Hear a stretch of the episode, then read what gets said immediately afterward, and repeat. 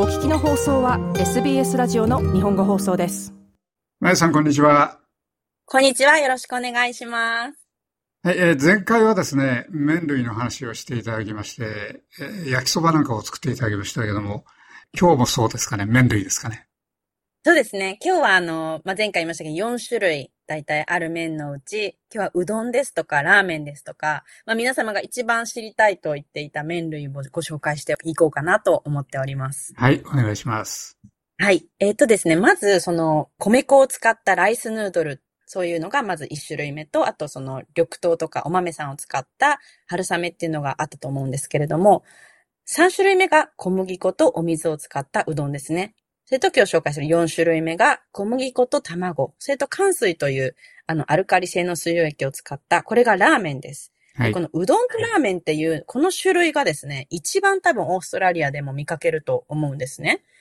で、まあ大体いろんな形もありますし、あの、これがまた乾麺とその生麺っていうのもあるので、今日はまあこの中からまたそれぞれ2種類ずつぐらいご紹介しようと思ってるんですけど、一番最後にちょっと私のおすすめの、あの、スーラータンメン。スーラータンメンの本当に簡単なレシピをご紹介しようかなと思ってます。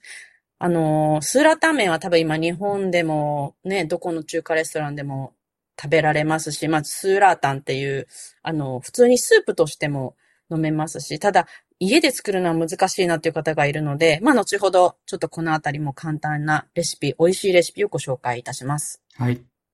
では、えー麺の種類ですね。先ほどあの、言いましたけれども、小麦粉とお水だけで作るのは日本で言うとうどんです。で、はい。まあ、このうどんみたいな麺類が、やはりアジア各国でもありまして、その中でもあの、オーストラリアで、皆さん多分、専門店的な感じでも見られるのが、刀削麺ですね。あの、刀で削る麺と書いた刀削麺。メルボルンユニバーシティの周りは、ほとんどこう、刀削麺の専門店で埋め尽くされています。留学生はいが多いですもんね。そうなんですよ。やっぱりちょっとこう留学生の多い地域っていうのもあるんですけど、で、刀削麺っていうのは、その刀で削る麺っていうふうに書くんですけど、もう名の通り、大体その中に入ると、こ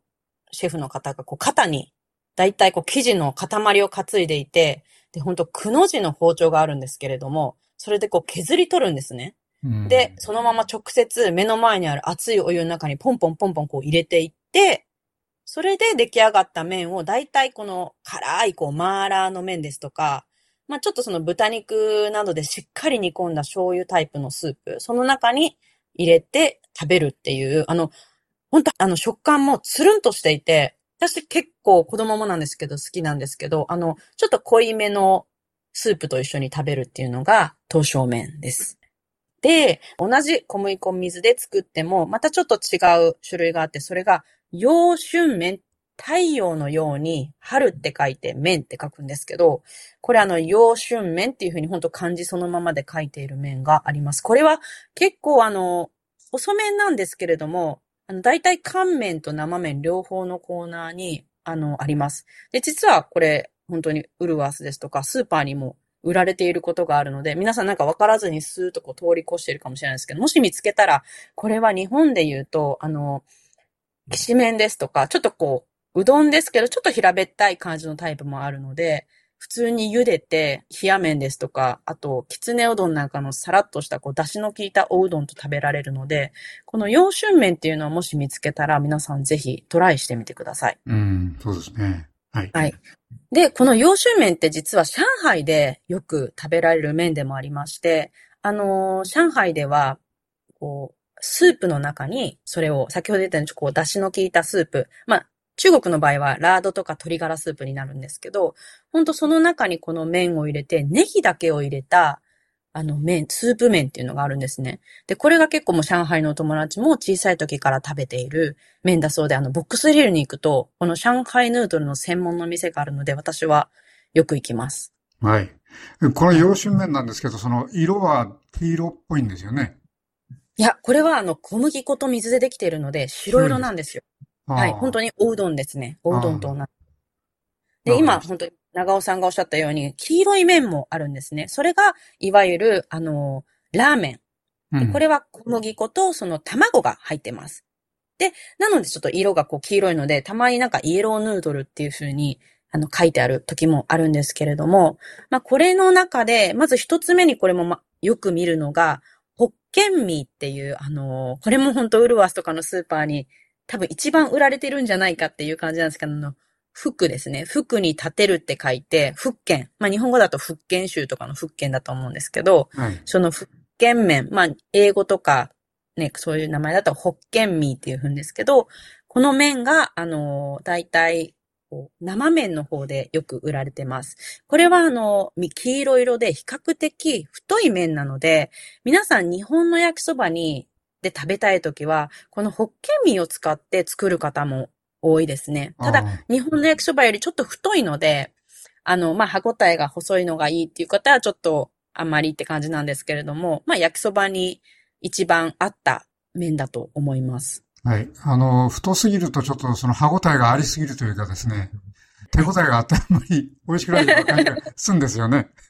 そうなんですよ。なので日本人はね、ちょっと福建ミーで作ってみるんですけど、やっぱりこう日本の焼きそば麺の方にもう一回戻るっていうことも多いと思うんですけど、うん、もうこれ実際シンガポールに行きますと、あの、エビやもやしを入れて焼きそばにしたりですとか、実はあの日本にもこの福建ミーの焼きそばの専門店があるので、まあ意外とこう、だんだん少しずつですけど、日本人にもこう広まっているんじゃないかなと思います。はい。で、次にですね、えー、同じこの先ほど言ったラーメンというか、小麦粉と卵を使った麺類の中に、湯麺っていう風なものも、あの、よく見かけます。湯麺っていうのは油に麺と書いて、湯麺なんですけれども、うん、こちらは結構乾麺のコーナーに多くてですね、まあもう本当に見た目も味も日本で食べるラーメン、まあ中華そばに一番近いあの麺じゃないかなと思っています。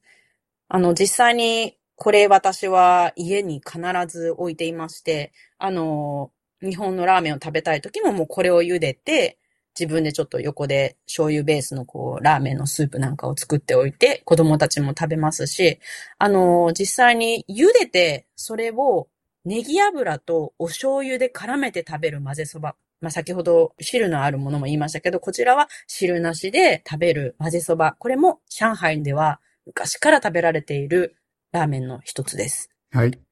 はい。で、この湯麺なんですけど、実はこの湯麺を使って今日ご紹介する、えー、サンラータン麺を作っていこうと思います。あの、皆さんも紹介したら皆さん湯麺は必ず家に買ってますっていう方が多いので、あの、もし皆さん他のアジアングローサリーで見つけたら、これをちょっとゲットして、今日の、えー、レシピ、あの、スーラータン麺を作ってみてください。はい。はい。では、えー、レシピをご紹介します。あの、私のスーラータンメンは結構キノコをたっぷり使うので、あの、ヘルシーなんですけれども、材料は皆さん、あの、鶏肉ですとか、お豆腐ですとか、自分の好きな具材を入れても大丈夫なので、あの、ちょっとみ一度作ってみて皆さん好きな具材も入れてみてください。で、私のレシピをまずご紹介します。えー、湯麺、もしくは、えー、中華麺ですね。こちらを4玉ご用意ください。で、えー、えのきや椎茸類、まあ、こちらはえのき大体こう1パックですとか、椎茸も4、5個で1パックなので、まあそういうな、あの、たくさんご用意ください。で、え、きくらげ。こちら、もしあれば、えー、きくらげご用意ください。大体、乾燥の状態で 20g です。で、あの、お水で戻して使います。で、人参が1本、溶き卵が2個。中華スープが 1200cc。お醤油が大さじ2。黒酢が大さじ4。で、塩胡椒はお好みでご用意ください。水溶き片栗粉が大さじ3。で、最後にあの、ラー油ですとか皆様、ちょっと辛くしたかったら自分で、あの、ネギですとかかけてお召し上がりください。で、作り方です。えー、キクラゲはですね、水で戻しまして、あの、他のキノコ類と一緒で石突き、硬い部分ですね。あそこを取ります。で、だいたい手でこうほぐしたり切ったりして食べやすい大きさに準備します。人参は細切りです。鍋をあのよく熱して、そこの中に大さじ3の油を入れます。まずキノコを炒めます。でキノコがしんなりしましたら、お醤油を入れて、その後で人参を加え、よく炒めます。で、もしここであの、鶏肉ですとか、あの、お豆腐を入れたい方は、お豆腐は一番最後がいいんですけれども、鶏肉はこの段階で一緒に炒めてください。で、3番目に中華スープを加えまして、塩胡椒で味を整えて、火を止めてから水炊き片栗粉をゆっくり入れてとろみをつけます。で4番目に火を強火にしましたら、溶き卵を回し入れて黒酢を入れて、スープは出来上がりです。もうこの時点でスープは出来上がっているので、あの、このまま召し上がっていくこともできます。で、麺は表示通りにだいたい5分から6分ぐらい、だいたい茹で時間があると思うので、茹でておいて、湯をしっかり切って器に盛り付けたら、先ほどのスープを上からかけて、ネギやラー油など好みでかけてお召し上がりください。いかがでしょうか？長尾さん作れますか？頑張ります。はい。美味しいのでぜひ飲んでみてください。はい。どうもありがとうございました。もっとストーリーをお聞きになりたい方は iTunes や Google ポッドキャスト Spotify などでお楽しみいただけます